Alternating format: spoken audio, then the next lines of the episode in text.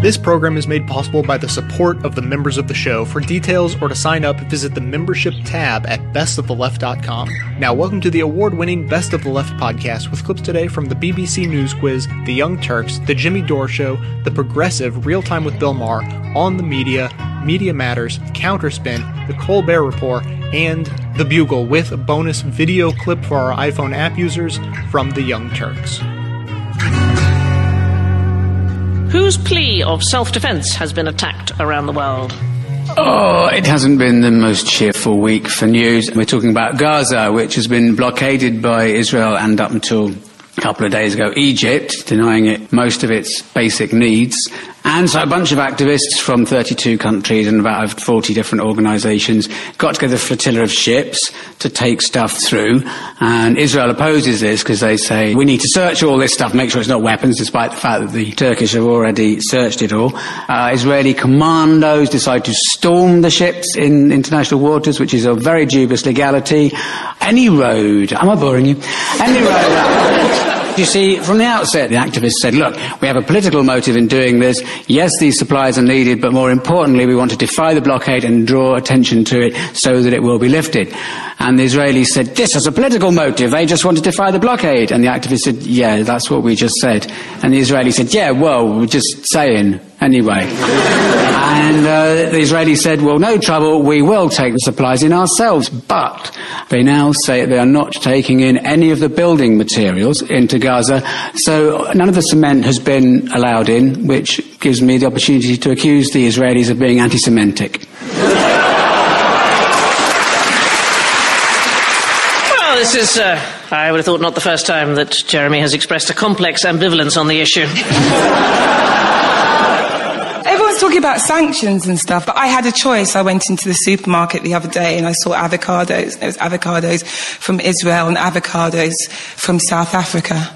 And I bought the South African ones. I was like, boy, times have changed. None of our political leaders have actually been any good at all on this. From Obama, Cameron, Hague, they all said, we deplore the loss of life. Well, that's a bold statement, isn't it? To be broadly against death in principle. Jeremy, nobody really knows what the UK government position is because it is impossible to listen to William Hague and stay conscious. Cameron did, did say that he counted himself as a friend of Israel. I don't know if Israel is a friend of his. Maybe, maybe they're just Facebook friends. Sandy, I was starting to get a bit worried because Yeah. last time I was invited on this show, Yes, a couple of days later, Mossad went to Dubai and killed that Hamas operative. Then I was invited on this show, and a couple of days later, this stuff happened with a flotilla.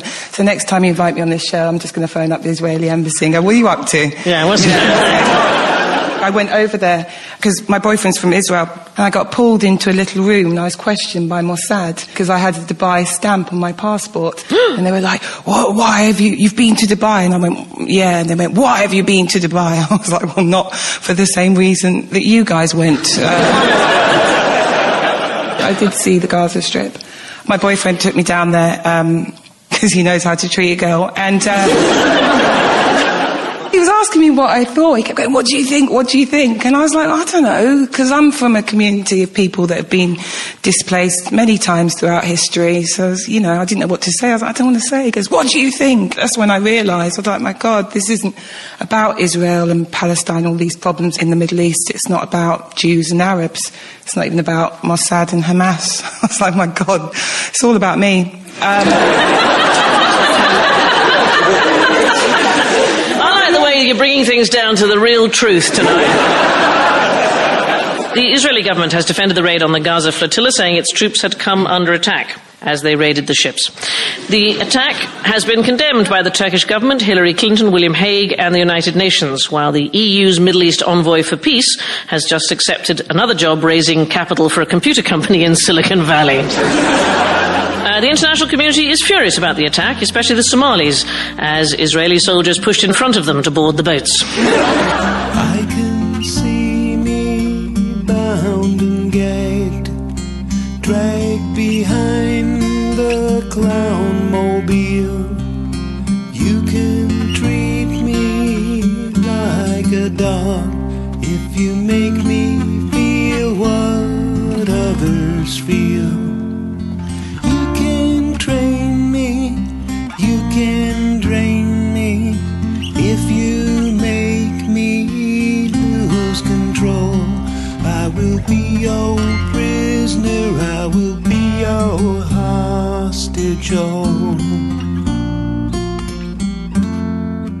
There were 679 people on that ship.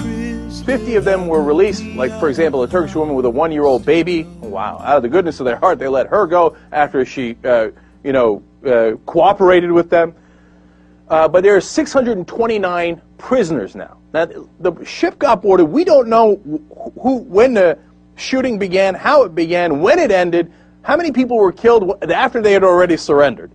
But the people that are on the ship are now prisoners in Israel, 629 of them. And that they need to, you know, cooperate with the authorities. And one of the reasons they're in prison right now, of course, is because Israel doesn't want the other side of the story coming out. That's 629 eyewitnesses. They want to give CNN their uh, strictly edited IDF tape and say, okay, run this, run this for two days, three days, four days until people stop uh, remembering about this story. And we won't give you the rest of the tape, and we won't give you any of the eyewitnesses. How dare they go be in international waters? They were kidnapped. Okay, it was international waters. You kidnapped those people, and you're falsely imprisoning them right now. It's like pirates coming onto a ship and kidnapping them because they were not in Israeli waters. So number one, you have to release the prisoners. They have no business being prisoners. You have to release them right away and unconditionally. Okay, now of course, since the U.S. will never criticize Israel, they won't back that. They say, oh, Israel, when you get around to it, could, you know, however long it takes, could you please let go of the people you kidnapped? I, I doubt they even said that. I'm sure they didn't say kidnap. They said, oh, I'm sure they were, you know, Muslims and, well, some Europeans too, but who gives a damn? Uh, way to detain those uh, possible terrorists. Uh, you do with them as you please. That's the U.S. getting tough on Israel. This is a terrible failure in leadership by Obama. Terrible failure. Because when you do not step in as a friend to Israel and say, you've gone in the wrong direction here, as some of our allies and friends did with the U.S. when we were headed towards the Iraq War, France, Germany, etc., said, don't go there. It's not a good idea for you, let alone Iraq. That's what the kind of friend the U.S. has to be to Israel now. But no, we can't. We bow our heads and say whatever you want. So one, release the prisoners. Two, release the tapes. You want to be cute, and you want to only release the part of the tape where you sh- show the IDF uh, Marines getting attacked. That's fair. And I told everybody earlier in the program, hey, look, they did get attacked. You can see it on tape. But release what happened earlier, and much more importantly, what happened after. Let me see the shootings. How do I know if you don't release the tape? Maybe they all lay down, as you hear over the loudspeakers, people are laying down on the deck. Maybe you summarily executed them. Maybe you shot them in the head. Let me see that part of the tape. Well, you can't say it didn't happen if you don't show the tape. Release the prisoners, release the tapes. Now, who else in the American media is asking for that? My guess is absolutely zero people. You know, I tuned into the coverage as it was happening of CNN and Fox News. Fox News, of course, you know what they were doing, and uh, but CNN as well. Uh, the Israeli government says this. Oh, we have a new bulletin. The Israeli government says that, and then the Israeli government says this. Hey, how about somebody else's government? How about, you know, you look into, uh, interview somebody from the Free Gaza movement, interview somebody from the Turkish government, interview somebody that thinks, hey, you know what, maybe they shouldn't occupy one and a half million people and basically imprison them there. How about that? No. Is anybody? And how about if you're a news organization and they send you a minute long tape of a part of what happened, and that tape does not include the actual killings, where all the people were shot, dozens of people were shot in ways we don't know. How about you ask them, hey, how about the rest of the tape? No, you didn't think of that? No. Because CNN doesn't do news. They're not news anchors, they're news actors. They get told what to say and they say it like idiots. Now, one of the anchors came on and said, this is only a part of the tape, and God knows what happened in the rest of the tape, but they won't give us the tape. We've asked for it because we're a news organization. You're a propaganda organization. Whoever is feeding you the propaganda, you just put it on there like a bunch of fools. Do I have respect for the American media? what a joke! What a joke!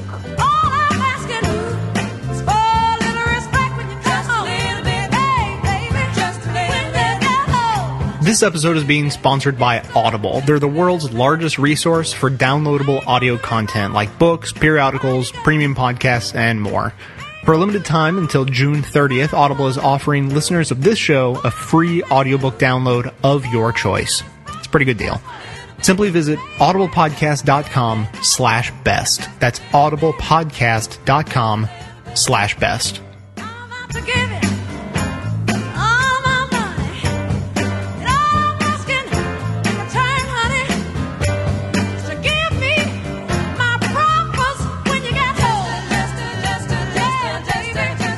Hello, and we're here with Republican Representative Richard Martin, friend of the show, uh, from Ohio's fighting 19th District. All right, now you know what? How do you feel about the flotilla that's been? So now, what's going on in Gaza right now is just crazy. You know, I, we everybody understands that they're at war over there with each other, but uh, what's happening really in effect over in Gaza is the Israelis, uh, and they're with their much more superior militaristic might, have kind of turned the whole Gaza into one big concentration camp. Yeah. And so where everyone's, no one has enough food, water, Well, medical supplies. Jimmy- And then there was the flotilla incident where the, so what, what do you, Yeah, well, well, first of all, you you got to understand that the the Israelis they don't have a voice in the American media the way the Palestinians do. what? Yeah. Uh, people, a lot of people would disagree with you on that. Well, they're probably Palestinians. no, I'm Uh, Irish. Jimmy, I've searched the situation, the flotilla situation extensively, and I went scene by scene through the Steven Seagal movie Under Siege. And the similarities are startling. Both took place at sea. Both were greenlit by Jews. And despite pleas from the world, both had a sequel. what do you mean? This, I don't understand the Israeli sequel. Oh, there's a there's a boat coming from Ireland Oh, right that's now. right. Yeah. That's right. Okay. Yeah. And well, let's hope that goes a little bit better. I mean, this the new this new boat the coming over there. I hope there isn't a violent incident. Yeah, let's hope. Let's cross our let's cross our fingers and hope for the best, Jim. Yes. You know, I wish there was something we could do. Um, you know, I wish I wish there was a way that we could contact the Israeli government and. And I wish we had some type of type of bargaining power uh, with them. Well, we do. Um, you know, like if we had aid that we could withhold, do do- or military weapons that we, We could both do. withhold until they obeyed human rights violations. But we're powerless, Jimmy. We're not- We're powerless. We don't have. We don't have a voice. Well, that's why it's frustrating uh, to talk to you sometimes, Yeah. Representative Martin, because we do actually give aid to Israel. We give billions We of dollars. Yes, you're you're in Congress. You should know that. And we give uh, military aid too. Where do you think they get their all their fighter jets and bombs and everything? Yeah, No, I never. US I never of- thought about it. Yeah, U.S. of A. Fred. Yeah. U.S. of A.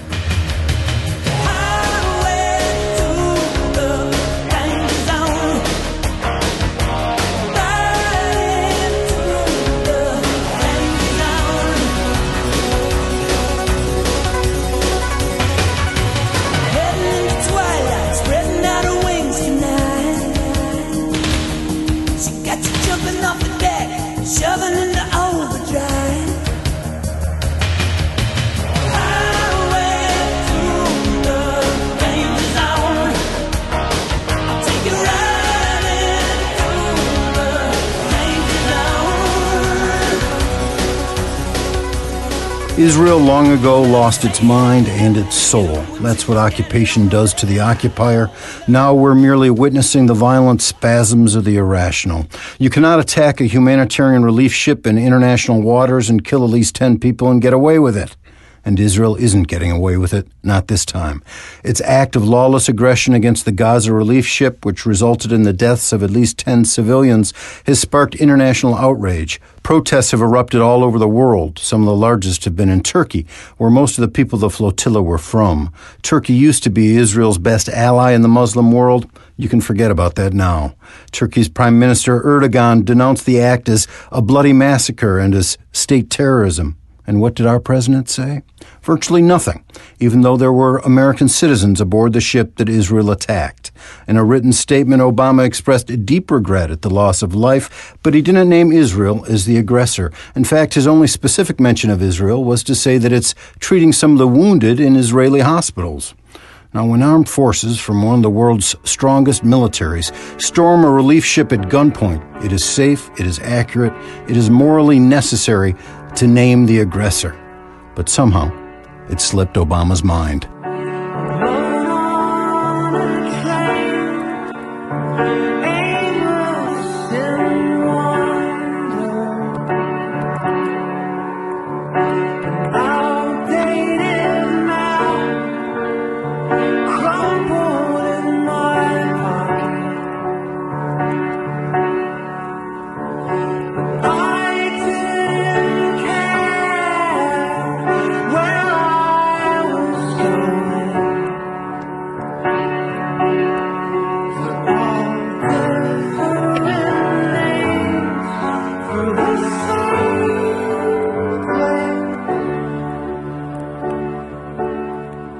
Let's talk about the Jews. Okay. Um, no, Israel, because this was the other big story this week. What happened off the coast of Israel? Uh, uh, you know, it, it, there's a lot of background that you really need to understand the story. So we won't go all the way back to 1948. But basically, uh, Israel has controlled the Gaza Strip, where about about half the population lives. It's a very small part of the uh, Palestinian population put into a very small space. A few years ago, Israel gave up the Gaza Strip and let them elect their own leaders. They elected Hamas, who make no bones about their wish that Israel be destroyed. They are not for a two state solution, they are for a one state solution, theirs and the destruction of Israel. So Israel, maybe understandably, is a little paranoid. Uh, a flotilla, so they've blockaded ships coming into Gaza because they were afraid there might be something on those ships that went kablooey. Okay, so uh, food and medicine probably weren't getting in as much as they needed either. Um, no one thinks that the Israeli military handled this situation very well when they landed on that boat a few nights ago, and we've seen a lot of videotape from both sides. We don't know really what happened. We haven't. We, the, the Israelis have released a tiny bit of videotape. Okay. Pure propaganda. The So far, the Israelis. Yeah. they, they have the rest of the uh, tape. They won't let us see it. Even the majority of Israelis don't think their military handled it Yeah, I well, mean, which well- is a shame because when I think of the Israeli military, I think of the raid on Entebbe, I think of Munich, I think of them doing really cool commando shit. That was the old That was the old. I mean, what they did in the war in 2008 was a use of disproportionate force, which has led to a crisis. Now, listen, you can talk about Netanyahu and as the great defender. What they did the other day was inflict more damage on Israel than their enemies. And I think that is telling. And I think when you talk about Gaza, you got to remember that you're talking about the collective imprisonment of, of civilians. And what needs to come out of this is an end to a blockade, a blockade which doesn't allow in, according to the Israeli Human Rights Group, coriander, notebook paper. You got 80% of population of Gaza Right. living But- on but- international food aid bill. This isn't going to get us anywhere. I think, I think, Bill, if you, you have to take it back really two years. When Obama was elected, I thought this was an amazing opportunity for Israel. You had an American president who really loves Israel and cares about it, who also had, for the first time, real cred with the Arab world and went to Cairo to say, look, I'm not George Bush anymore. I do want to make a deal. And said to the Israelis, look, just as a goodwill gesture, all we're asking is not withdraw from the West Bank, but just can you just begin with freeze construction, not end it, freeze it for a period of time. Ch- and, and Netanyahu, Cheney, I knew you said Cheney, same thing, said, said fuck you, Yeah. fuck you. Not, a, not an inch. We will give not an inch. and once Netanyahu did that, and also before, just after Obama was elected, they strafed Gaza, killing a thousand, a thousand people, many of whom civilians, in carpet bombing in a way that was really horrifying for people to watch, burying children in rubble. This is not the Israel I love and believe in. This is an Israel that has gone badly wrong. And, and I think everyone understands that.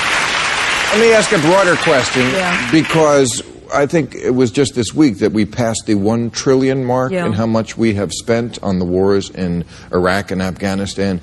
One thing you will have to say for Israel, they fight short wars. They don't fight wars the way we do.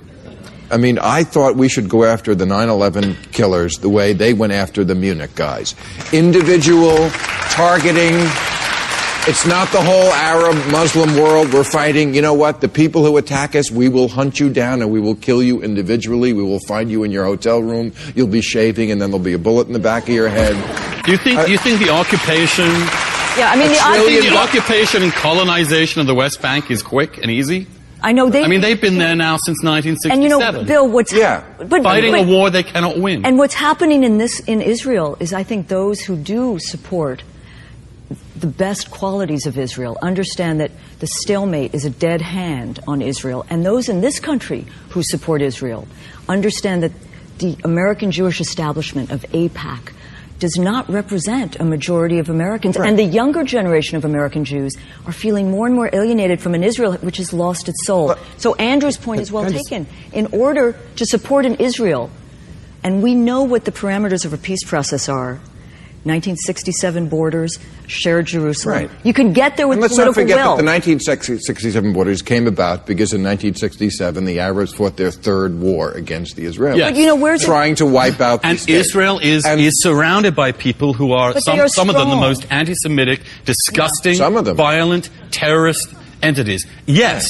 absolutely. Right. The idea that Israel doesn't have anything to be afraid of is not true. If Canada was out for our destruction, I think we would be acting a little differently about Canada. we wouldn't be If we a- occupying it. But if you wanted to have we wouldn't a be occupying zone- Canada. We would have. We might have done a nuked it. surge into Canada.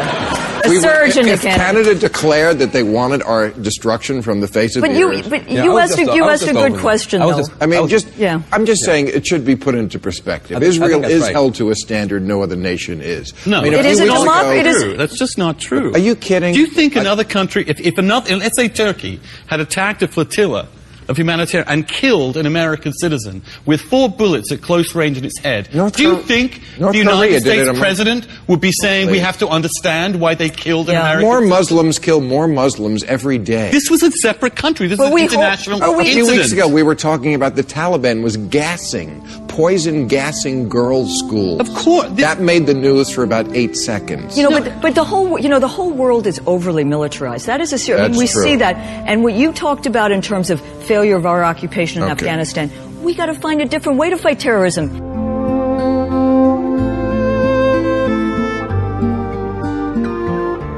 I love hearing from listeners who write in to tell me about how this show positively impacts their lives, as it reinforces the idea that what I'm doing really may be making a little bit of a difference. What I love even more is that it's the support of the listeners themselves which makes this show possible.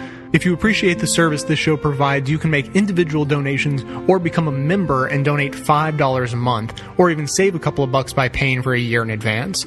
Member support gives me the time it takes to produce 10 shows per month, and in return, members receive access to bonus audio and video content through members only raw feeds.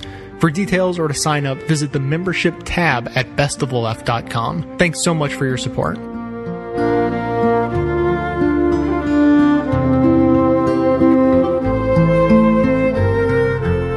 As of Friday, all eyes were on an Irish aid ship heading toward the Gaza Strip.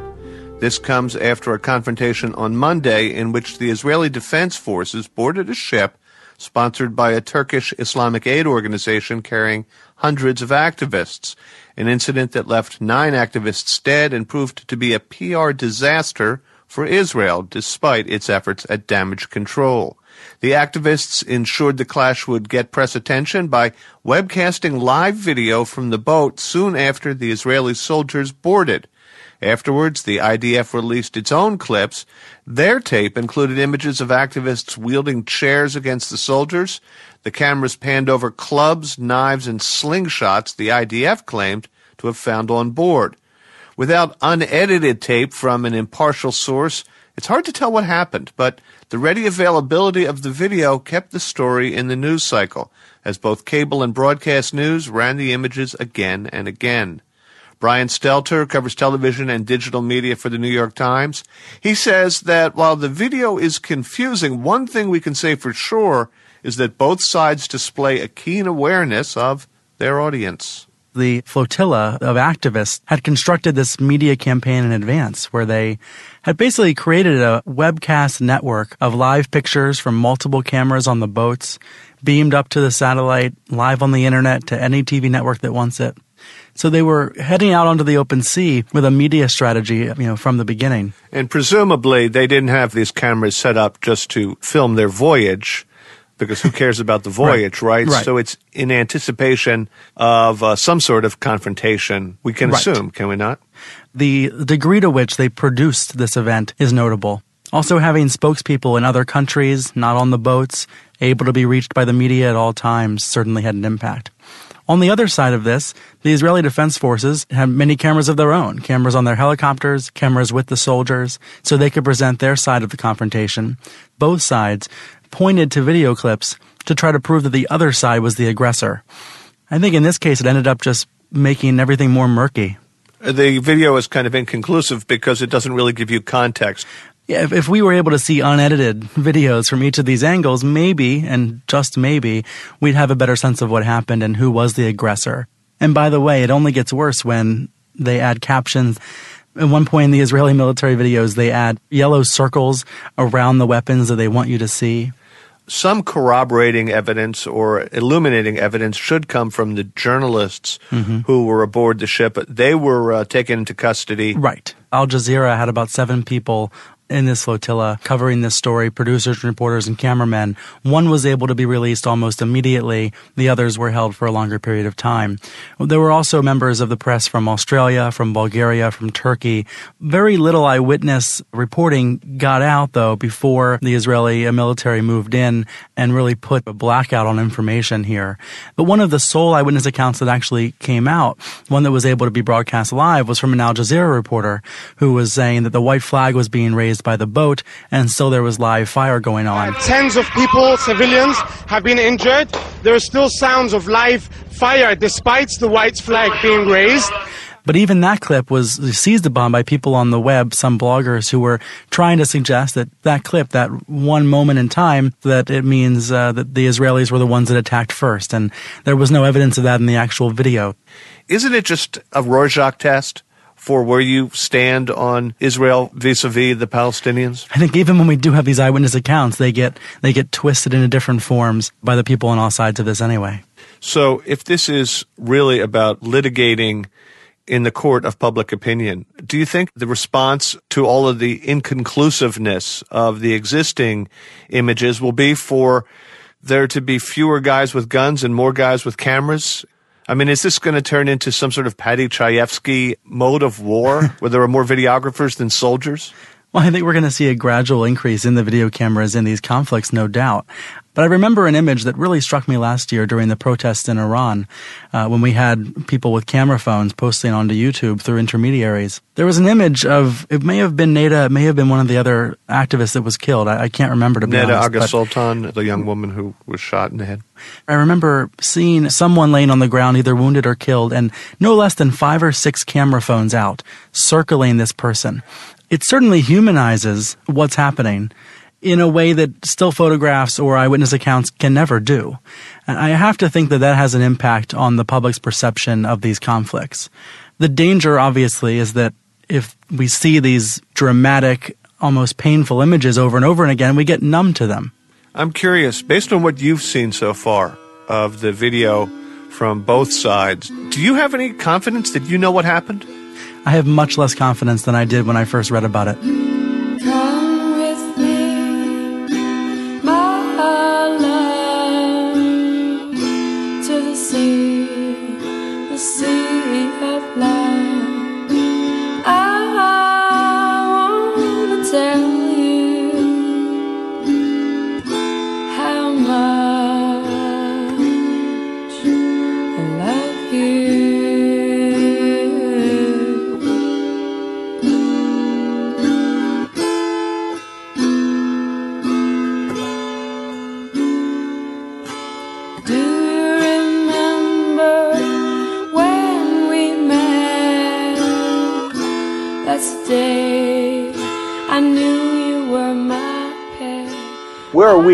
Where's the United States on this? Well, it turns out now we have a interesting uh, analysis of what went down in the Foreign Policy magazine. A guy named Josh Rogin wrote it. He's got a lot of specifics, including quotes that back up what he's saying. Apparently, uh, Obama was engaged right away, uh, got on the phone on three different occasions with uh, the Israeli leader, Netanyahu. It, it, there is no account of how many times he got on the phone with Turkish leaders or with any other leaders. I assume that they did. That was not in this story. But the thrust of Obama's reaction was instantly, how do we help Israel? Now, he, don't get me wrong. This is their account, okay? It's not like Obama got on the phone and was like, what the hell did you guys do? Why is there nine dead? Why are there all these people injured? No, got on the phone and said, how can we help? How can we be of assistance in slowing down the investigation, for example? Now you say, oh, come on, Cenk, you're not being fair. Uh, You don't know that Obama said that. Really? Well, they have, as I said uh, in this article in Foreign Policy magazine, an exact detail of what was in the calls and how uh, Obama would periodically check back in with his boss, I mean, the Israeli prime minister, to see what he needed to do, was ordered to do, I mean, uh, thought that he could do to help. And uh, what they, he was told, uh, ordered to do, was to uh, water down any investigation in the United Nations. Now, look, you can say, hey, Cenk, you don't know. He, what is it? It's too harsh to say he was ordered to do that. Obama's his own man. America's his own country. He doesn't have to follow it. You're right. Did he follow exactly what the uh, Israeli Prime Minister told him to do? Yes, he did. In fact, they came out and were quite pleased. Here is uh, the Israeli government spokesperson, Mark Regev. This is a quote on the record. We'd like to express our thanks to the United States that worked behind the scenes to water down the statement at the United Nations. Mission accomplished. Great. Water down the investigation, water down the statement, um, and the United States is here to help you. Was there any conversation, uh, certainly not on the record, certainly not based on the reporting, any conversation of what the hell did you guys do? Why did you get us stuck in the middle of a, a, a conflict between two important allies, Turkey and Israel? Let alone, why the hell did you kill the people? Let alone, hey, tell me exactly what went down and what you think you did wrong, because obviously we've got a mess on our hands. Even if I'm covering for your ass, I've got a mess on my hands. Why did you give me that mess? That is not to be seen. Thank you very much, sir. What can we do to help you, sir? I mean, you wonder why I get upset that our American government is, you know, being led by the nose by uh, Israel. It, it's not, there's going to be bias. Well, where's the bias? You tell me. Okay, is it or isn't it? You show me how it's not. I mean, you got to be mental to think that the U.S. Uh, will stand up to Israel and say, you know, that the president will get on the phone angry and say, how dare you do this? And Obama's like, how do we get the peace process back online? How do we do it? Oh my God, I. No, no, no, no. If you were a strong leader, you would get on the phone and say, what you did is totally unacceptable. And don't get me wrong, get the facts first, of course. Listen to both sides. But on your third goddamn call, couldn't you have said, hey, you know what? What you did was unacceptable. Why don't you now come in with concessions and actually sit down at the peace table and get something done? That's actually an opportunity for you to put pressure on Israel. Remember how much credit I gave to Obama in the beginning and Hillary Clinton? Because it looked like they were actually trying to put pressure on Israel, not to hurt Israel, but to get them to do peace so that it helps Israel. Now, all of that has totally disappeared. Netanyahu came in and showed who was the boss, and it looks like Obama and Clinton bowed their heads.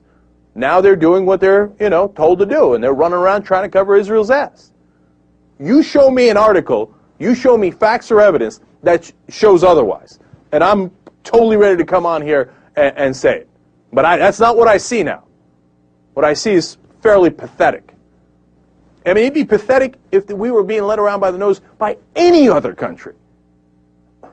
So it's not just that it's Israel. So why is a foreign country telling us what to do in foreign policy? And we uh, answer their every beck and call unquestioningly. Yesterday I was told that I'm being too absolutist on this. Show me otherwise. Show me otherwise. Show me evidence. Send me articles. Here's where the United States stood up to Israel. And here's where the United States said, all right, look, we're, I mean, in this article, there is talk about how, um, is it possible, you know, did this hurt the United States standing as a neutral arbiter between the Palestinians and Israel? neutral arbiter? Neutral? on which planet is the United States neutral between the uh, Israelis and the Palestinians? Come on, even if you like love the right-wing government of Israel and you think it can never do anything wrong, no matter what it does, you can't possibly think that the U.S. is just neutral between Israel and Palestine. That they could just come in there and go, oh, well, in an unbiased way, it looks like we should do this in order to get peace.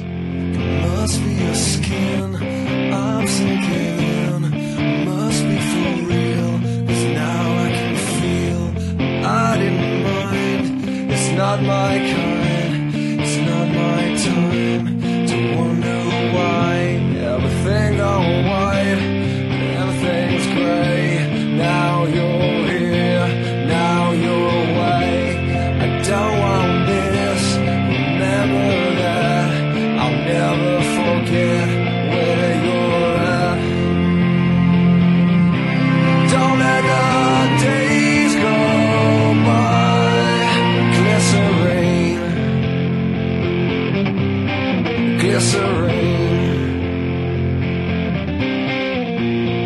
I'm not cheering the departure of Helen Thomas, as many Washington reporters appear to be. She was for 50 years the bluntest of White House correspondents, not interested at all in sucking up or throwing softballs or preening before the cameras. She was what reporters are supposed to be fearless, independent, skeptical. She was tough on Nixon, tough on W, tough on Obama. And now the Washington press corps will be even less responsive and more supplicant than ever. Yes, her recent comments were grossly insensitive. To tell Jews that they should get the hell out of Palestine and go back to Germany and Poland was offensive in the extreme after what Jews have suffered there. But did her comments require that she be tarred and feathered and run out on a rail? She quickly and fulsomely apologized for him, as she should have, and other commentators like Pat Buchanan and Rush Limbaugh have said much more outrageous things than she, and they get to keep their day jobs. What's more, she was trying in her clumsy way to point out that Palestinians are still an occupied people, and she was asking the question, is it right that some Jews came from America, as she also said, and now live in the occupied West Bank? Some of these Americans, I might add, are the most bigoted against Arabs. To me, that's an open question, and no one should be fired for asking it in a country and a profession that's supposed to cherish free speech.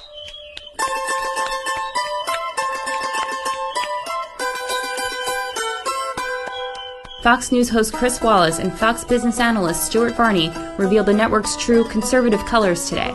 I think it would be the final payment for uh, uh, for Helen Thomas if this were to happen, because obviously she was very far to the left wing, and if her seat were to be taken by Fox News, it would just be kind of poetic justice. I was very clearly partisan. Sorry, ladies and gentlemen. While Media Matters has repeatedly demonstrated how Fox News is merely an extension of the Republican Party, it is not often the network's own employees will admit it.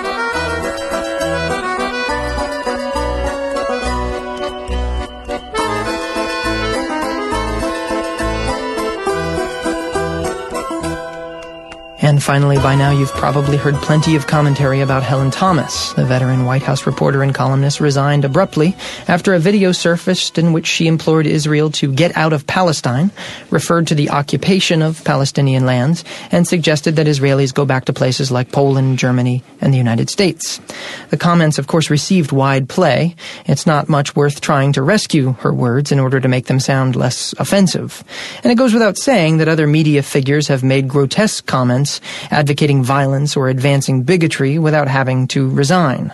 Part of the Thomas spectacle was seeing media figures criticize the frank and critical questions she posed at some White House press conferences.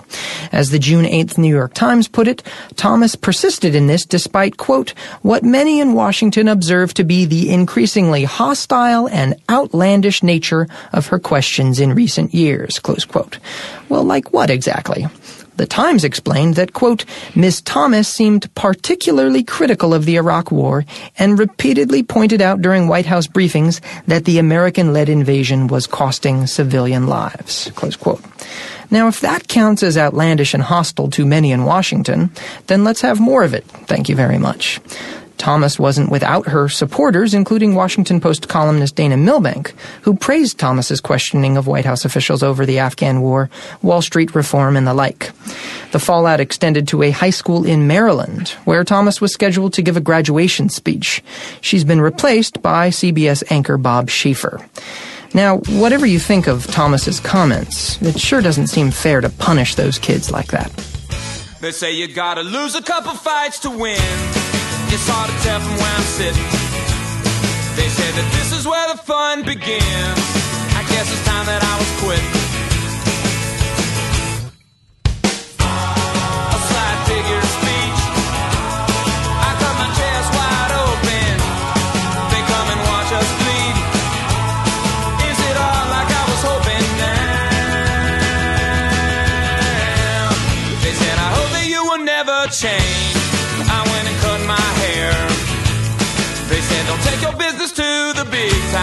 I bought us tickets there. Everyone's talking about last week's tragic incident in the Middle East. And I'm not talking about little Max Werner messing up the Haftorah portion during his bar mitzvah. Yes, Max, everyone noticed. No.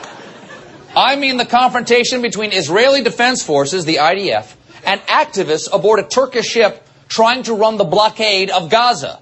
It ended with nine dead and a lot of questions. For more, let's go over to the Colbert Report's Mideast Tourist Information Center.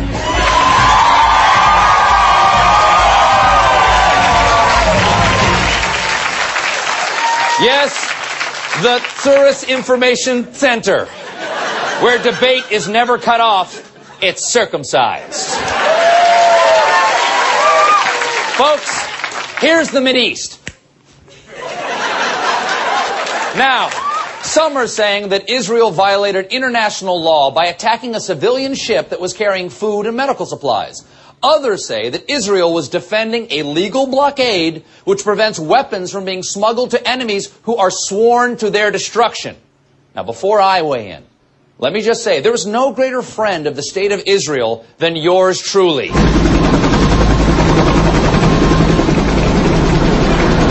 Except me, Stephen Colbert. This is Formidable Opponent.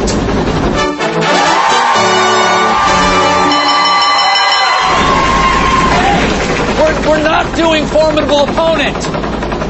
Well, we are now.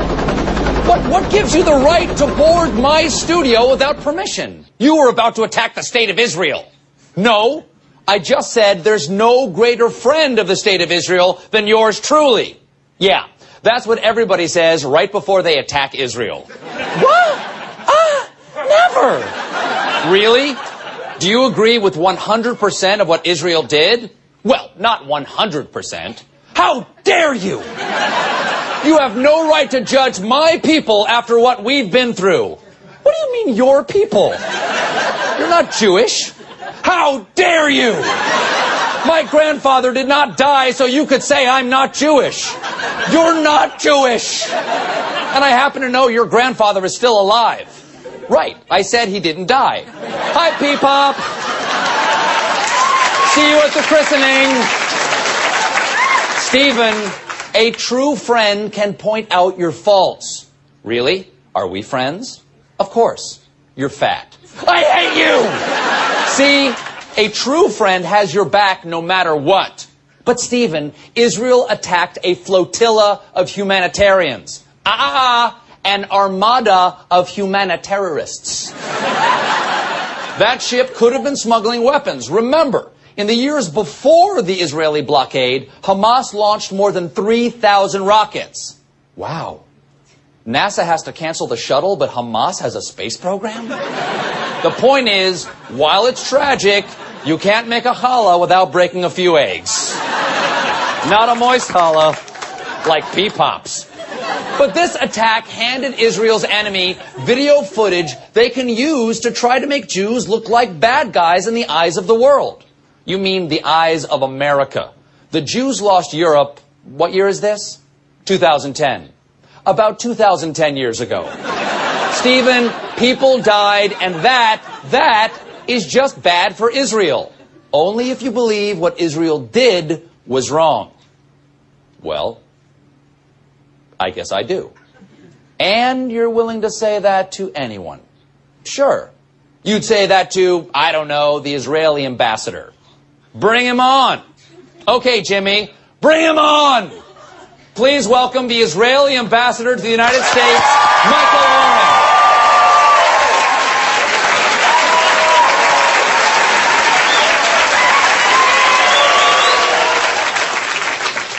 Holy shtetl. well, I, uh, I guess I better go say hi. Have fun.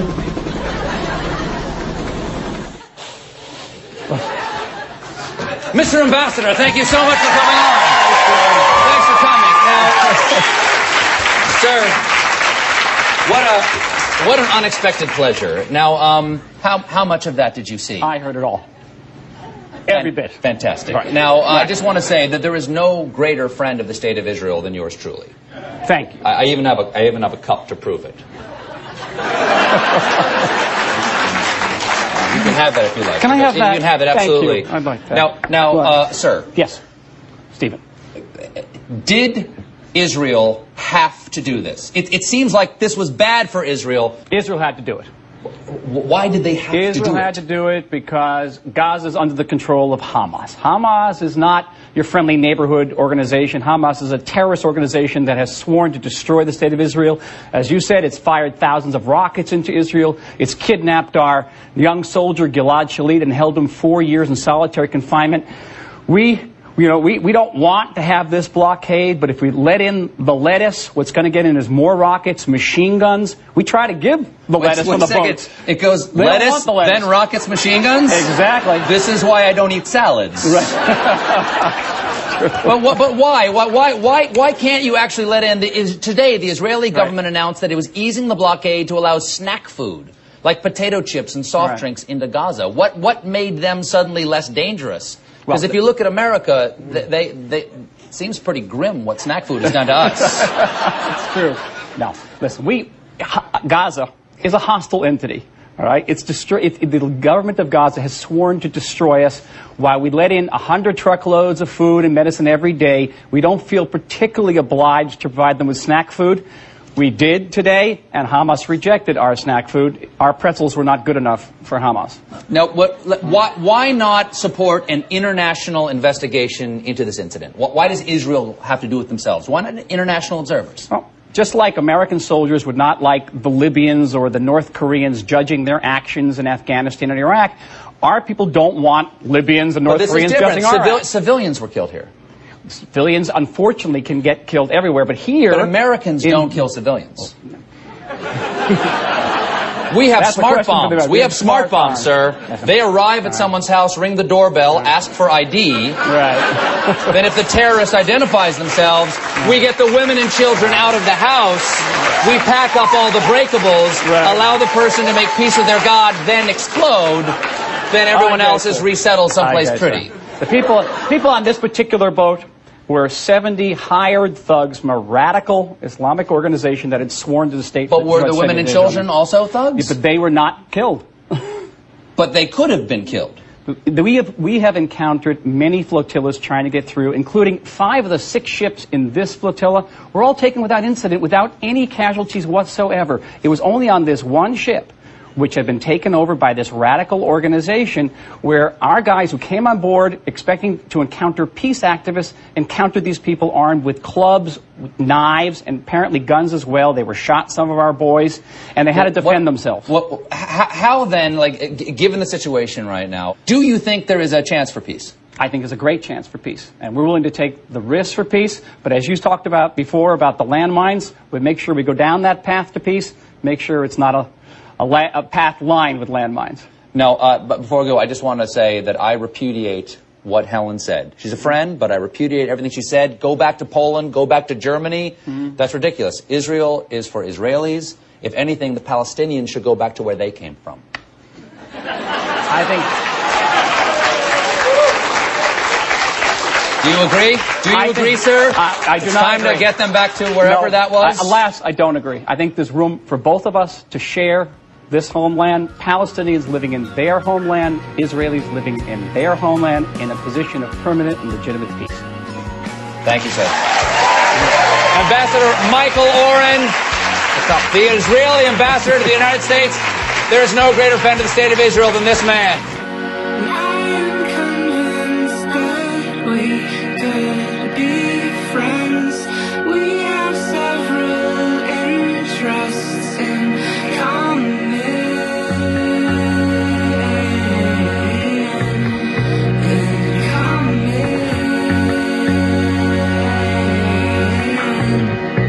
You can now support this podcast as easily as by shopping online. The next time you need to make a purchase of just about anything, simply visit bestoftheleft.com and use our amazon.com search box to find what you're looking for. The search box is located right on the side of the website. You can't miss it. When you make your purchase, we get a little commission. It's just another effortless, completely free way for you to help keep the show going strong. Thanks for your support.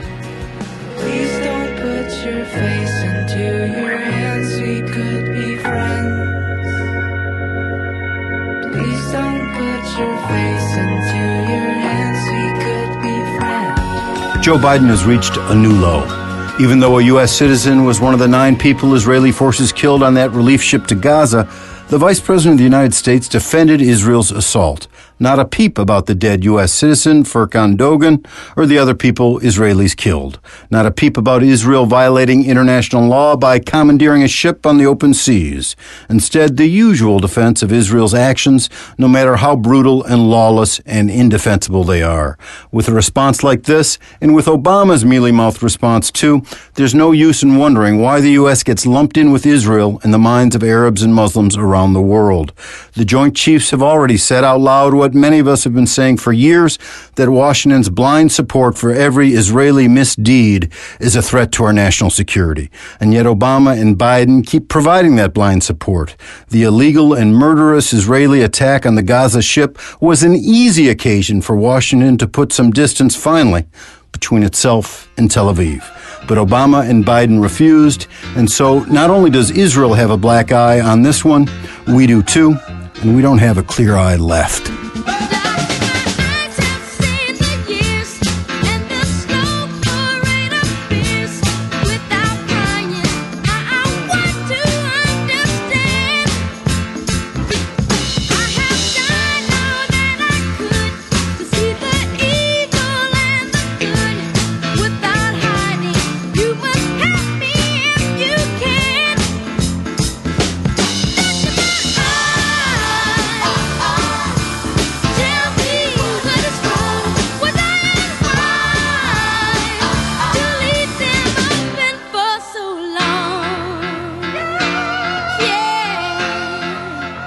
Israel update.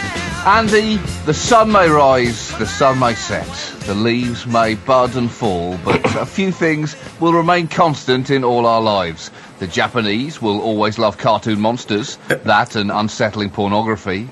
Two, Kenya will always produce world-class distance runners. And three, Israel will have a tendency to, out of nowhere, do something crazy, incredibly frustrating, and that does nothing to further their image or cause worldwide. And this week was no different from any other week. As you may have heard, nine people died and 30 were wounded when Israeli troops boarded or stormed a flotilla of ships carrying aid to Gaza. And that last sentence is indicative of what you're dealing with here. Even describing the act is now controversial. no one can even agree on the semantics of the circumstances. The Israelis say they boarded the ship, though, to be fair, I don't think that you can grammatically be described as boarding anything when you're zip-lined down from a helicopter with a loaded machine gun. I've never heard a train conductor say, all aboard, before diving for cover as some last-minute passengers crashing through the ceiling, opening fire on anything that moves. Yeah, well, it does seem that uh, the Israeli military have still not quite mastered the arts of public relations. And this, I think, is, going, is certain to go down in history as a bit of a blooper, John, whatever the semantics It's a gaffe. turn out to be. It is a gaffe, and I guess, you know, I mean, the problem for Israel is that large parts of the world consider pretty much everything they do to be a bit of a blooper, and some of the angry bits of the world consider their entire existence to be a blooper itself. So I guess they get used to it, and Israel has very much reacted as if to say, oh well, shit happens. Now, admittedly, the Israeli government does seem to often go out of its way to make that shit happen, but uh-huh. still, the It's t-shirt still- slogan stands, John. It's still their go-to follow-up comment. Yeah. uh, both sides quickly released their own heavily edited videos of the event. Uh, the Palestinian video showed gunshots and the bleeding bodies of unarmed passengers. Uh, the Israeli video showed the soldiers being set upon by baseball bats and metal bar wielding activists, and uh, shops just uh, stops just before the shooting begins. Both directors essentially have their own visions of how the final cut should be, Andy. And what this situation clearly needs is for a major studio like the UN to step in and take the edit away from both sides. Just release something that's commercially viable. Right. But one thing is for sure. Uh, from both of the videos, you don't want to be anyone in it. I would not want to be on the ship, having Mossad agents raining down on top of me, and I would certainly not want to be an Israeli soldier about to have an angry crowd try to beat the shit out of me.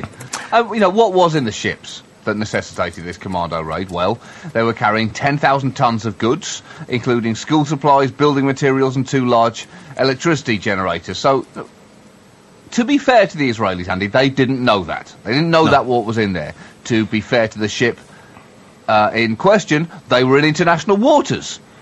You know, so but hold on. To be fair to the Israelis, they may have been concerned that there were materials to make weapons in there. But again, to be fair to the ship, they weren't expecting a scene from a bad Steven Seagal movie. So, who's right here? Well, the answer closer to the truth is neither of them are right. You could argue that uh, sailing a flotilla of ships to break the Gaza blockade was a provocative act. Sure, but you could also argue that the blockade itself is a f- a lot more provocative. Andy, I mean, you don't really get much more provocative than being contained in a strip of land without enough food or supplies. Yeah, but Jo- John, this, this is just typical anti-Israelism you're perpetrating Okay. here. Because, I mean, there's, a reason, right. there's a reason for this blockade, John. Oh, right. And that is I'm that sorry, Israel are trying to end the culture of dependency that is holding so many people in Gaza back, just relying on aid. You know, they're helping them to help themselves, to make their own medicine, instead of relying on international donors to make them magically better, to grow their own food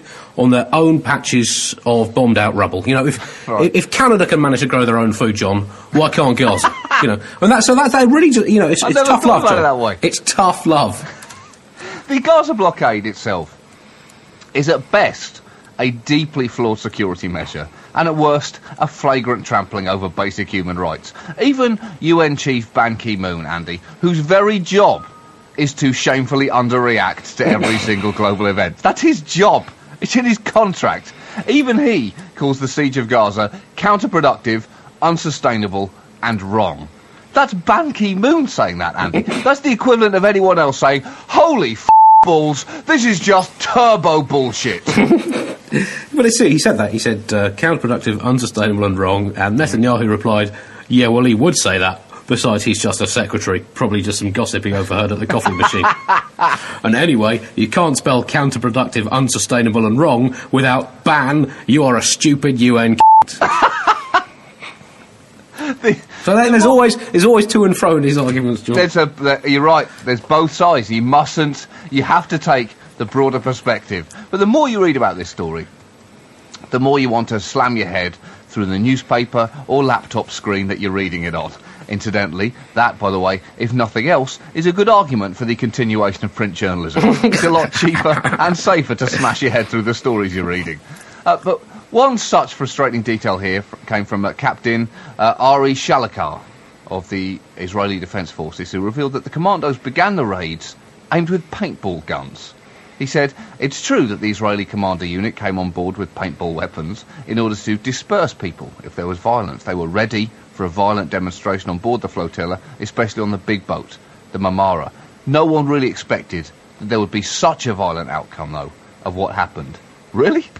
How do you expect them to react to having paintballs shot at them? For a start, paintballs really, really hurt, Andy. And also, why would you trust that they were using paintball guns? You just dropped in from fucking helicopters. They're- not going to give you the benefit of the doubt in that situation. It's not like they thought you were a bachelor party that had got lost. Oh, don't worry, it's Dave's last day of innocence. Let him shoot himself out. He, he went on to say, first, you know, the soldiers tried to disperse, but in the end, when they were shot at, you know, when they were shooting from the other side, there's no other way than turning from paintball to live ammunition. And I'm sure that's true. And what is live ammunition anyway, Andy, than a paintball simply covered in lead with the paint taken out?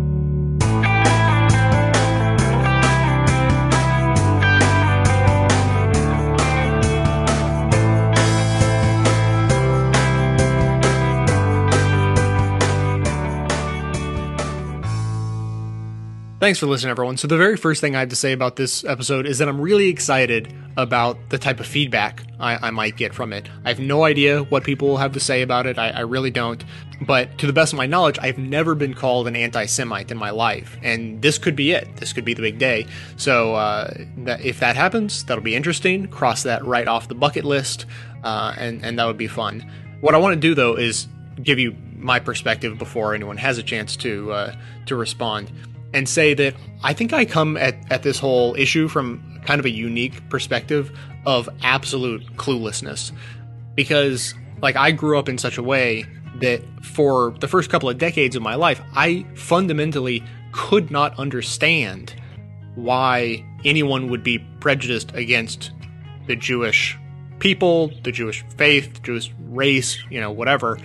Uh, I didn't endorse this idea, but uh, obviously, but I could at least understand why people would be prejudiced against other races, you know, with with uh, you know different skin tone, because that's something you can see. That's uh, you know something that's outwardly different. People like to be around people who are the same as them. Like I could grasp that.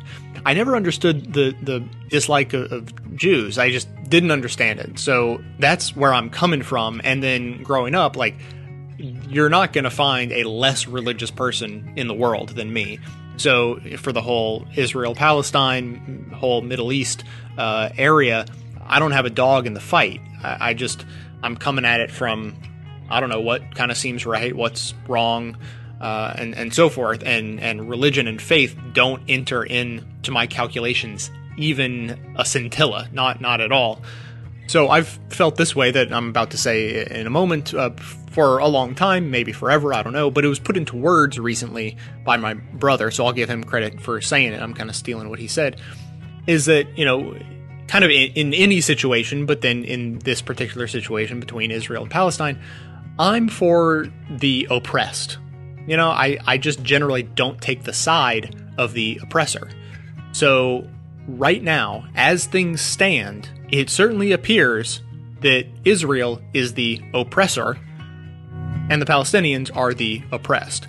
And the, the point my brother made, which I totally agree with, is that it's it's not that they're inherently that way. If the roles were reversed and Palestine was put in charge, would things be better? Would would the Palestinians be totally fair to the Israelis and and they would live in harmony? Probably not. It would probably be completely fucked up in the exact opposite way. Well, in that case, I would still, my position would remain the same. I would still be on the side of the oppressed.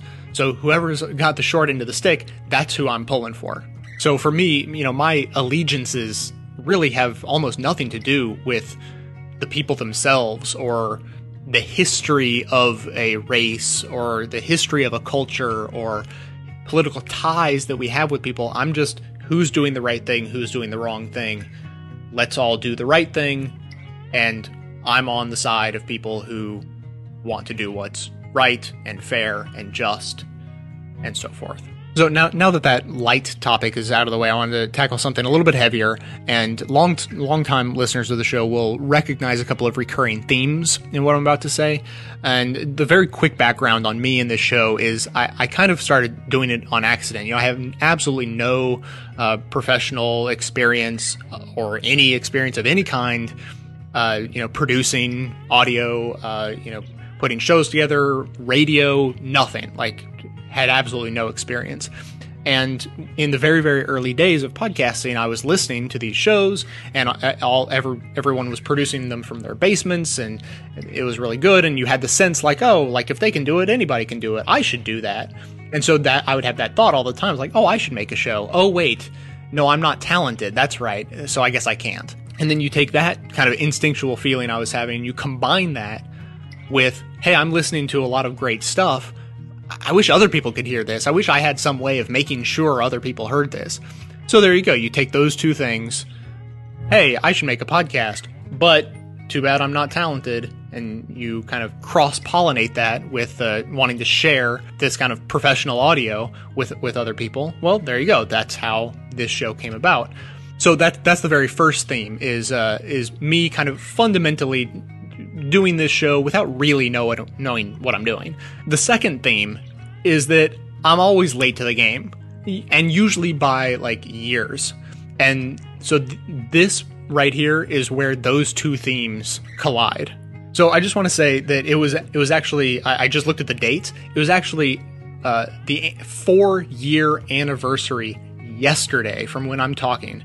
Four year anniversary from when I received my first two emails asking me uh, and half complaining about the quality of the audio. Uh, and I'm talking about the levels of the audio a little bit too loud, a little bit too soft, uh, and so forth. Four years ago, I started receiving emails like that. And I, I, don't get that many, but I get like maybe one or two every six months. So, th- so the first ones came four years ago. The most recent one came uh, May 11th. so last month. And so you see what I'm saying. Uh, obviously, I didn't know what I was doing when I started, and it's taken me four years to get my act together. At least I hope I've gotten my act together. So my response for all these years has always been uh, that I've I've tried everything I know how to try. I don't know how to make it any louder. I don't know why it's quiet. I don't know why this show seems to be the quietest show anybody's ever heard. Everyone always tells me I listen to 20 podcasts and yours is always the quietest. I don't I've never known why that was. And over the past few weeks, I finally got around to asking a professional.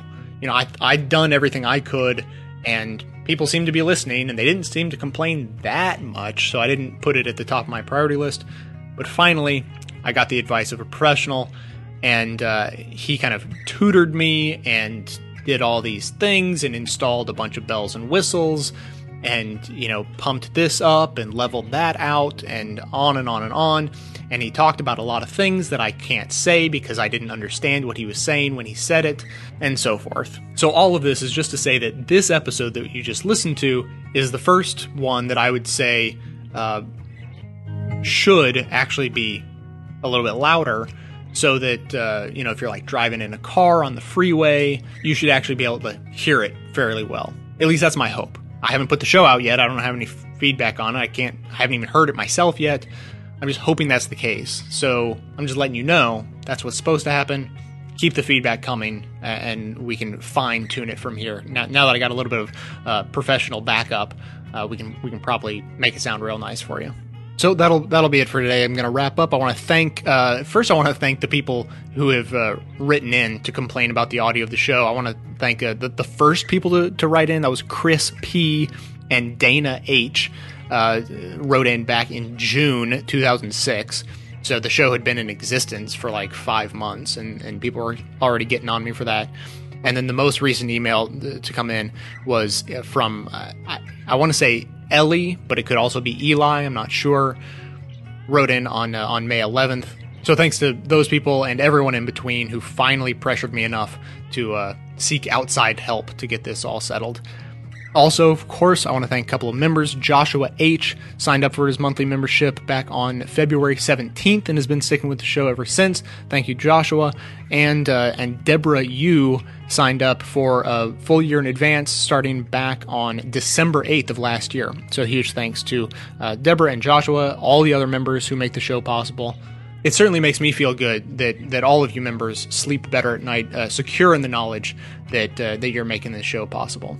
And for all of you out there listening, please continue to support the show just by simply telling everyone you know about it. It makes a huge difference to just spread the word that way. To stay connected to the show between episodes, you can join us on Facebook and Twitter. I send out messages there. Occasionally, they're interesting. For details on the show, including links to all the sources and all the music used in this and every episode, those are always posted in the show notes on the blog. So, coming to you from far outside the conventional wisdom of Washington, D.C., my name is Jay, and this has been the Best of the Left podcast, coming to you 10 times a month, thanks entirely to the members and donors to the show from bestoftheleft.com. Black and white. you took apart a picture that wasn't right. Burning on a shining sheet. The only dying man in a living room whose shadow paces the floor. We'll take you out any open door. This is not my life. It's just a fond farewell to a friend. It's not what I'm like. It's just a fond.